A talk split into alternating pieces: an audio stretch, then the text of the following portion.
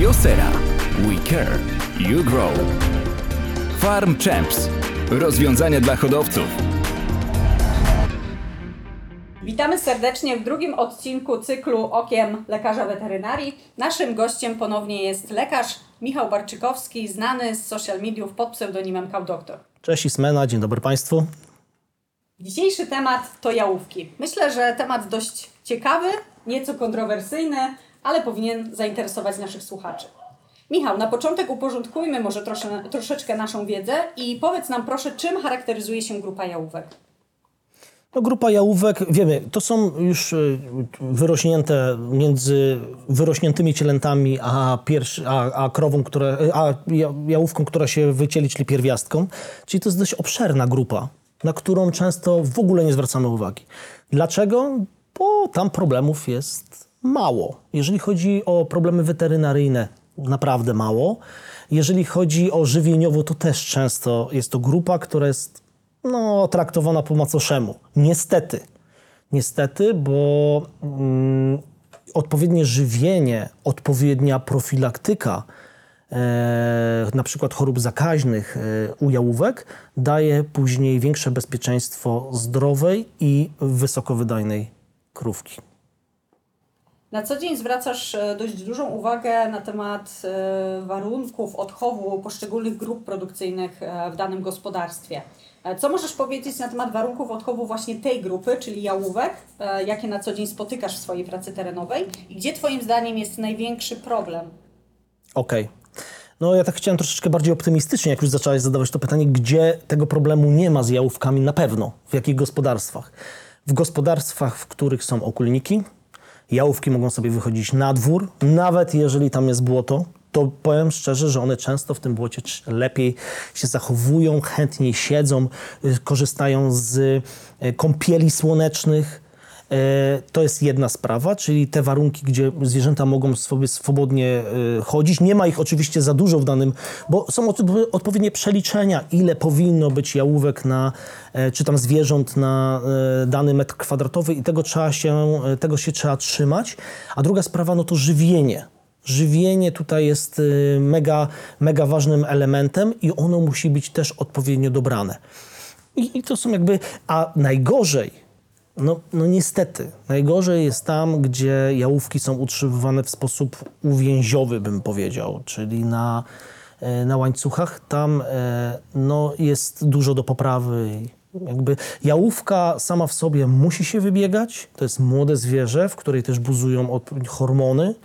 E, I jakby wtedy też lepiej, jeżeli one są na luzie i one sobie mogą wychodzić na słońce, wychodzić nawet na deszcz, bo one lubią to, e, to lepiej pokazują objawy rójowe, dużo lepiej się zacielają, dużo zdrowsze są później e, nogi u takich zwierząt, kiedy już zostaną, bo wiadomo, że jakby mm, u jałówek za duże problemy z racicami nie ma, prawda? One się zdarzają rzadko, ale to, jak hodujemy te zwierzęta i w jaki sposób, mo- może mieć konsekwencje później u, u, u krów. Nawiązując do Twojego wstępu, wszyscy wiemy, że grupa jałówek jest e, no niestety bardzo często traktowana trochę po macoszemu w e, gospodarstwach. A dlaczego zatem tak ważne jest e, traktowanie jej w inny sposób? Dlaczego jałówki są istotne dla całego stada? To jest przyszłość stada, każdego. Poza tym, ja powiem tak, u hodowców, którzy sprzedają swoje jałówki zacielone, gdzie rozród idzie wyznacznikiem dobrego rozrodu, jest to, żeby mieć zawsze na remont stada i jeszcze możliwość sprzedaży na zewnątrz, dobrej genetyki. E, I u hodowców, u którzy sprzedają swoje jałówki, bo niektórzy nie chcą, bo mam hodowców, którzy mają bardzo dobry rozród, ale oni swojej genetyki nie chcą sprzedawać i to jest ich prawo. Ale wszyscy ci hodowcy, którzy mają bardzo dobre warunki odchowu jałówek, bo to jest przyszłość stada. Jeżeli, te, jeżeli jałówki będą odpowiednio odchowane, odpowiednio zabezpieczone i odpowiednio żywione, to na pewno odwdzięczą się nawet już czasami w pierwszej laktacji bardzo wysokim mlekiem, a w drugiej to już w ogóle. Tak, bo ten szczyt tej laktacji najwięcej, najczęściej z naszych obserwacji, nie wiem jak to jest naukowo, szczerze ci powiem, ale z naszych obserwacji widzimy u naszych hodowców, że najlepiej, najbardziej wydajnymi zwierzętami są zwierzęta w drugiej laktacji. Tak, to się bardzo często sprawdza i na to składa się wiele czynników, w tym też właśnie Odchów. sposób żywienia i cały odchów. A dokładnie. Byliśmy już w cielętniku, mówiliśmy na co powinniśmy zwracać uwagę wchodząc e, do tego pomieszczenia, a na co dzisiaj ty jako lekarz weterynarii Michał zwracasz uwagę wchodząc do jałownika? No, powiem Tobie szczerze, że u hodowców, których. To jest bardzo fajne pytanie. U hodowców, których e, zaczęliśmy robić rozród, ten rozród zaczął e, bardzo mocno iść do przodu, zauważyliśmy taką tendencję stawiania jałowników. Oni stawiają nawet hale. E, Mam bardzo fajnego hodowcę, e, który mm, postawił swoją e, osobną halę, gdzie są odpowiednie warunki. Tam jest przewiew, tam jest świeże powietrze, tam jest światło, y, stały dostęp do wody, stały dostęp do żywienia. Tam jest chyba nawet osobno TMR robiony dla tych jałówek, taki, który jest z sensu stricte skierowany właśnie tylko i wyłącznie dla nich. Odpowiednie minerały, o, o tym nie można zapominać. O, często, dobrze, że o tym rozmawiamy. Częstym problemem jest to, że albo w ogóle nie są minerały dawane i witaminy jałówkom, e, albo jest ich na przykład dawanych za mało. E, to się zawsze e, odbija w rozrodzie. Zawsze. E, w- zwierzęta, które nie mają odpowiedniego nasycenia mikro i makroelementami oraz witaminami, od, niestety odwdzięczają się tym coś, strukturami, które są na jajnikach. Czyli tych struktur albo nie ma, albo są bardzo słabo aktywne. Czyli wiemy już, że słowo jałownik e, nabrało dzisiaj takiego praktycznego znaczenia Tak. i że te jałowniki rzeczywiście pojawiają się e, w gospodarstwach. A jakbyś e, scharakteryzował złe warunki panujące w pomieszczeniach, gdzie znajdują się jałówki? No, jałówki czasami bywają po pierwsze uwiązane, po drugie w ciemnych pomieszczeniach, w jakichś tam y, budynkach, które nie są przeznaczone nawet dla zwierząt, ale ze względu na to, że przecież jałówkę można tam, bo ona nie daje mleka i jej się nie doi, jej się nie doi, no to można w- wprowadzić. Czyli to są to często ciemne pomieszczenia, są to często duszne pomieszczenia. No a co za tym idzie, takie zwierzęta się mega ciężko zacielają mega ciężko i to jest właśnie ten problem. A hodowca, który zobaczy, że faktycznie warto e, te warunki stworzyć, żeby po prostu nawet zużycie słomki było dużo mniejsze na, na jedną jałówkę. W codziennej pracy takiej naszej fermowej e, dość mocno zwracamy uwagę na dobrostan zwierząt, na jakby sam dobrostan, na wszystkie warunki, które się na niego składają. I jak zatem według Ciebie, Michał, powinniśmy może utrzymywać e, jałówki, bazując też na tych doświadczeniach, o których mówiłeś, że te jałowniki coraz częściej powstają w gospodarstwach, żeby właśnie mogły te zwierzęta wyrosnąć na szczęśliwe i wysokoprodukcyjne krowy w przyszłości? No, jakby jeżeli stworzymy im odpowiednie warunki dobrostanowe, tak jak, tak jak mówiłem, czyli y, odpowiedni jałownik, poza tym bardzo ważne, to jest jedna sprawa. Druga sprawa, no to jest kwestia żywienia. No tutaj y, jakby częstym problemem, y, który jest zapominany, to kwestia białka. Nie ma możliwości budowy odpowiednich mięśni, y, wzrostu y, organizmu bez odpowiedniej podaży białka. I kiedy ja mogę powiedzieć na dwóch przykładach. W jednym przykładzie hodowcy nie ma, jakby nie chcą aż tak bardzo opiekować się jałówkami i dają bardzo dużo węglo, energii, prawda? To powoduje, że jałówki są oczywiście duże, ale one są grube. A tłuszcz to są hormony, hormony e, roz, które wpływają na układ rozrodczy, są hormonami rozpuszczalnymi w tłuszczach. Im więcej mamy tłuszczu, tym ten przekształcanie tych hormonów jest dużo gorsze. Więc tu jakby otyłość nie pomaga. A tam, gdzie są białka, jest dużo białka. Oczywiście, zwierzęta są chudsze, ale one są często wyższe. Pięć razy lepiej się zacielają. I na pewno, na pewno, to jest gwarancja moja, są później lepiej wydajne. E, Jeśli jesteśmy już przy żywieniu, powiedziałeś o takich często popełnianych e, błędach w przypadku jałówek, czyli e, nadmiar energii, niedobór białka.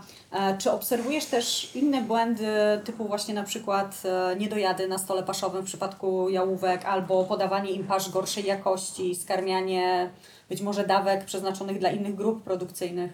No, skłamałbym, gdybym powiedział, że nie, prawda? No, zdarza się to. To jest wszystko kwestia, nie oceniam, bo to jest kwestia pewnej y, ekonomii. E, wiemy, że czasami mm, hodowcy nie patrzą na, e, na, jakby na ekonomię długofalowo, tylko krótkofalowo. Jeżeli teraz mamy tanie mleko, no to często są ucięcia, tak? Ucięcia żywieniowe i cięcia mm, weterynaryjne. Z tym, że z tymi cięciami weterynaryjnymi, powiem szczerze, moi hodowcy, świadomi hodowcy, którzy, jak, była, jak był poprzedni kryzys mleczny, niektórzy zrezygnowali ze szczepień i już wiem, że tego nigdy nie zrobią. Konsekwencje tego były tak duże, że mimo tego, że później mleko, cena mleka poszła do góry, e, no, straty były ogromne. I fajnie jest tak się dogadać, e, tak się dogadać ze swoim lekarzem, żeby czasami jest tak, że można poczekać troszeczkę dłużej, e, wydłużyć termin faktury lub cokolwiek innego, ale żeby nie rezygnować, szczególnie z profilaktyki i z, tak samo z żywienia. To konsekwencje niesie ogromne za sobą. Okej, powiedz proszę Michał jeszcze, czy mm, Ty jako lekarz na co dzień uważasz, że w stadach, którymi się opiekujesz, e, te właśnie otyłe jałówki, o których mówiliśmy, stanowią duży problem? I jakie ma to znaczenie dla Was, lekarzy, pod kątem właśnie e, prowadzenia rozrodu? No bo tak, bo dobrze, że powiedziałeś, że prowadzenia rozrodu, bo jeżeli chodzi o, o zdrowotność, no to my nie widzimy z tym problemu, tak? Jakby te zwierzęta nie chorują od razu, nie mają jakichś chorób nie wiadomo jak metabolicznych, czy, czy, czy no to, to nie jest problem. Problem zaczyna się w rozrodzie. Kiedy mamy jałówkę, my jesteśmy umówieni z naszymi hodowcami, że jeżeli jałówka ma 12 miesięcy nie pokazała rui, no to my musimy już zobaczyć, co się tam dzieje. I u takich otyłych zwierząt często są afunkcje, często zdarzają się cysty e, lub w ogóle nieaktywne jajniki. I no, wyprowadzenie takiego zwierzęcia z tego stanu jest po pierwsze długotrwałe, ucieka nam czas, czyli później uciekają nam pieniądze, no i bardzo drogie, jeżeli chodzi o leczenie. To jest jakby e, element, element który, na, po którym ja widzę, że coś w żywieniu było nie tak. Czyli pierwsze włożenie ręki i zobaczenie, jak wyglądają, jak wyglądają właśnie jajniki. Czyli wniosek jest taki, że zawsze powinniśmy dbać o kondycję naszych jałówek w stadzie. No bezwzględnie, bezwzględnie. To, to nie jest grupa inna jak cielęta, czy krowy zasuszone, czy krowy w laktacji. To jest taka sama grupa produkcyjna. I ona się wiąże, ona jest mniej problemowa, umówmy się. Ale to nie znaczy, żeby ona była traktowana po macoszemu. Y, Małymi, małymi, małe wydatki na tą grupę i mniej, mniej jakby mm, poświęcenia jej czasu, ale troszeczkę zaopiekowanie się nim na pewno będzie, przy, przyniesie efekt hodowlany później, w dalszym okresie rozwoju tych zwierząt. A co z profilaktyką w grupie jałówek? Czy jest ona istotna i w ogóle jakie mamy tutaj możliwości? No, jakby profilak, prof, ja podchodzę do profilaktyki, że profilaktyka to jest stada. I mnie to nie interesuje, czy to jest e, cielak, czy to jest jałówka, czy to jest krowa zasuszona. Jeżeli mamy dany schemat i dana szczepionka musi zostać podana w odpowiednim, e, w odpowiednim wieku, na przykład w dziesiątym e, miesiącu życia, no to właśnie wtedy robimy to na jałówkach. Poza tym jałówki, pamiętajmy, jałówki tak samo chodzą w ciąży i tak samo mają zbudowane łożysko jak krowy i tak samo nie przekażą, nie przekażą przeciwciał przez łożysko. Dlatego je również trzeba zaszczepić przed wycieleniem, po to, żeby siara była jak najlepiej e, zabezpieczona właśnie w te przeciwciała. Okej, e, Michał, w Twojej codziennej pracy terenowej zajmujesz się głównie rozrodem. To jest taki temat, który bardzo często poruszasz w swoich social mediach. E, pokazujesz nam też e, informacje po wizytach w gospodarstwach. E, powiedz proszę, co według Ciebie jest istotne w tym rozrodzie właśnie w grupie jałówek, ale też jak statystycznie wygląda rozród. E, jeździsz na wizyty, masz te statystyki w poszczególnych grupach, czy to jest kolejna laktacja, czy to są jałówki. E, opowiedz nam proszę kilka słów w tym temacie. Mogę powiedzieć tak, tam gdzie żywienie i odpowiednie warunki mają jałówki, tam nie mam problemu z rozrodem. To jest y, święta zasada. No i jeszcze przepraszam, i tam gdzie mam dobrą obserwację RUI, albo systemy, które są, pomagają w, e, w wykryciu tej rui. Tam nie mam żadnych problemów e, z, z rozrodem. Tam, gdzie mam zwierzęta otyłe, bo, bo nie mam problemu z rozrodem, co to znaczy? To znaczy, że na przykład pewnie oglądacie, y, ra- raz, raz na dwa tygodnie jeżdżę do takiego bardzo fajnego gospodarstwa, w którym mam do przebadania dużą ilość zawsze, za każdym razem jałówek. I jak widzicie, tam w niecielnych na 30, 40, 50 badanych zdarza się może jedna, może dwie. Więc to są bardzo wysokie statystyki, e, ale odchów tych jałówek jest na najwyższym poziomie. Nie ma tam e, oszczędzania na mikroelementy, na białko dla jałówek oraz e, warunki utrzymania są, bym powiedział, perfekcyjne. A to niesie za sobą takie właśnie, e, takie właśnie efekty. A jakie metody krycia w przypadku jałówek polecasz?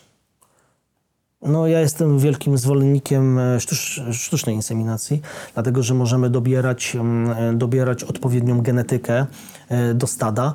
No, jestem też zwolennikiem embryotransferu i, i jakby kiedy chcemy poprawić genetykę, szybko poprawić genetykę danego stada, no to dobrze jest płukać zarodki i wszczepiać te zarodki, bo to jest lub stosowanie właśnie opu, czyli mm, jakby już pobieranie komórek jajowych, e, zapadnianie in vitro i później podawanie, to to już w ogóle szybko po- powoduje szybki wzrost e, genetyki danego stada. A co z nasieniem seksowanym, które jest dosyć mocno e, popularne?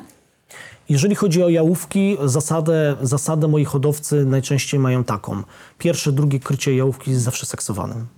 Zresztą u krów już to się też e, zaczyna wdrażać. E, Późniejsze już jest e, konwencjonalnym z tego względu, że przyjęło się, że troszeczkę lepiej się zacielają po konwencjonalnym, ale powiem Państwu tak. Rok temu miałem, albo rok, albo dwa lata temu miałem taki przypadek, w, było bardzo, były bardzo ciepłe dni i pojechałem do mojego jednego z hodowców i ustawiłem, czyli już końcowy etap jakby programu hormonalnego, 30 albo 40 krów. I e, on się były bardzo duże upały. Ja mu powiedziałem, że może być różnie, ale, ale musieliśmy to zrobić pokrył je przez przypadek i powiedziałem, słuchaj, kryj konwencją z tego względu, że naprawdę o, pokrył wszystko e, seksowanym. E, efekt był 70 chyba 5% rewelacyjny. Więc czy to ma tak do końca wpływ? Tego do końca nie wiemy. Ja jestem wielkim zwolennikiem pierwszego i drugiego krycia na pewno seksowanym nasieniem. Okej, a teraz z drugiej strony, e, jeśli chodzi o krycie naturalne, ponieważ wiemy, że są jeszcze jednak hodowcy, którzy w swoim stanie posiadają buchaja do rozrodu, e, jakie jest tutaj e, Twoje spojrzenie na temat? Mm, Nie oceniam. To zależy, kto co chce osiągnąć, jeżeli chodzi o genetykę danego stada. Po pierwsze, jeżeli jest to buchaj, który jest przede wszystkim przebadany i kupiony z ośrodka hodowli zarodowej lub z gospodarstwa, które ma, które ma na niego tak zwane papiery, czyli wiemy o jego pochodzeniu, o, o wszystkim, o jego chorobach, mm, to jest to czasami ratunek dla, e, dla, dla hodowców, szczególnie tych, którzy nie, którym nie zależy aż tak bardzo na, na, na wysokiej genetyce. E, Ale jeżeli chcemy podnieść genetykę, no to sposobem jedynym to jest sztuczna inseminacja. Super. E, Zmieńmy teraz nieco temat. Czy myślisz, że jeszcze dużo hodowców nie wie, że u jałówek e, też może wystąpić zapalenie wymienia? Że ten problem jest istotny i że on w ogóle istnieje? No ten problem jest coraz bardziej, coraz bardziej zauważalny. E, Na ten temat zrobiłem sobie nawet, zrobiliśmy tutaj w lecznicy takie osobne badania wewnętrzne, ponieważ po pierwsze te zapalenia się bardzo ciężko leczą, po drugie w 90, no, w 80% przypadków niosą ze sobą bardzo niefajne konsekwencje, jeżeli chodzi o krowę, która się już wycieli. Bo często ta ćwiartka, która była e, w stanie silnym, w stanie zapalnym, już jest nie, albo nieaktywna, albo po prostu e, dalej jest stan zapalny i trzeba ją e, faktycznie zasuszyć, czyli to są straty, straty finansowe. Hodowcy o tym zaczynają mówić, widzieć to, bo zwracamy na to my, lekarze, uwagę weterynarii. Mm, No niestety dużym problemem jest podsysanie ciąt i, jedna, i też jałówek i niestety e, jest to bardzo częsty, właśnie bardzo częsta przyczyna wprowadzenia tam e, po prostu bakterii, rozwoju tych bakterii i to wymie jest e, szybko uszkodzone. Okej, a powiedz nam proszę, jakie są główne przyczyny mastitis e, u jałówek, takie obserwowane w terenie? Przed czym możemy ostrzec naszych hodowców? No właśnie, przed podssaniem. Jeżeli widzimy, że jedna jałówka się drugą po wymienieniu liże i tak dalej, dobrze jest zastosować e, różnego rodzaju sposoby. E, Sposoby, jednym ze sposobów są takie e, plastikowe kluczki w nos. One są bezbolesne, ale jakby ograniczają możliwość właśnie, właśnie tego. E, Druga sprawa no to jest e, stosowanie, mm, stosowanie mleka z antybiotykami e, do odpoju, do odpoju cieląt, no bo wiemy, mleko ma swoją wartość i jeżeli my stosujemy antybiotyk na przykład na zapalenie wymienia i ten antybiotyk no, powoduje karencję, czyli mleko musi być wylane, zutylizowane, przepraszam, no to łatwiejszy, najłatwiejszym sposobem utylizacji jest podanie go cielętom. A to, co, jaka jest konsekwencja tego? Jest antyko, antybiotykooporność, czyli taka jałówka od, ma, od ma, maleńkości dostaje jakąś tam dawkę ma- minimalną antybiotyków i później bakterie są uodpornione na te antybiotyki, prawda? No i, no i mamy, mamy później problem, nieleczące się zapalenia bawienia. Okej, a czy istnieje jakiś schemat profilaktyki tego mastitis u jałówek, bądź też może takie punkty kontrolne, na które hodowcy powinni zwracać uwagę? Oczywiście. Bo, znaczy, czy istnieje profilaktyka? Profilaktyka bardziej u jałówek, jeżeli chodzi o mastitis, jest skierowana ich, po już ich wycieleniu, prawda? Ale są oczywiście szczepienia. Jeżeli wiemy, że w danym stadzie występuje uberis, występuje Escherichia coli, występuje mm, gronkowiec złocisty, no to są na to jakby narzędzia, dzięki którym możemy zaszczepić już jałówki, żeby one wchodząc w laktację miały zdrowy wymiar.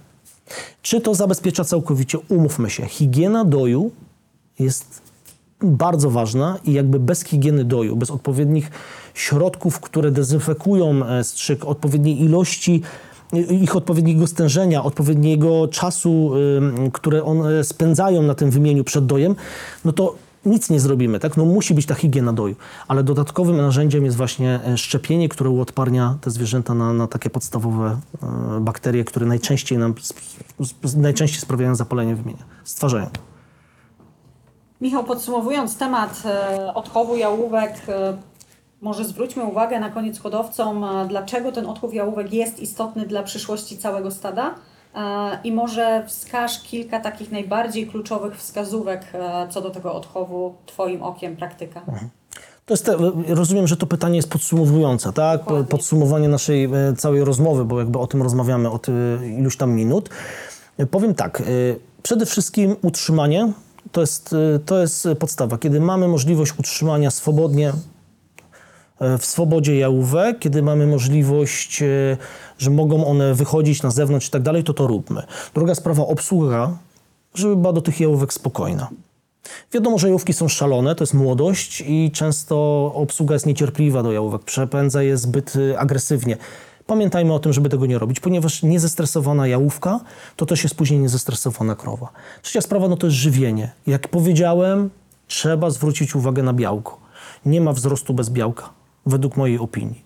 I białko i mikroelementy, i makro, mikroelementy i witaminy. To spowoduje, że mm, rozród tych jałówek będzie, mm, będzie szybszy, one szybciej będą zachodziły w ciążę, a tym samym szybciej dawały mleko i ciele, więc y, jakby ekonomia się będzie, e, będzie spinała. No i nie zapominajmy o zabiegach profilaktycznych u, u jałówek, właśnie o szczepieniach, tak, żeby nie pomijać ich w szczepieniach, bo mogą spowodować bardzo dużą taką dziurę immunologiczną całego stada.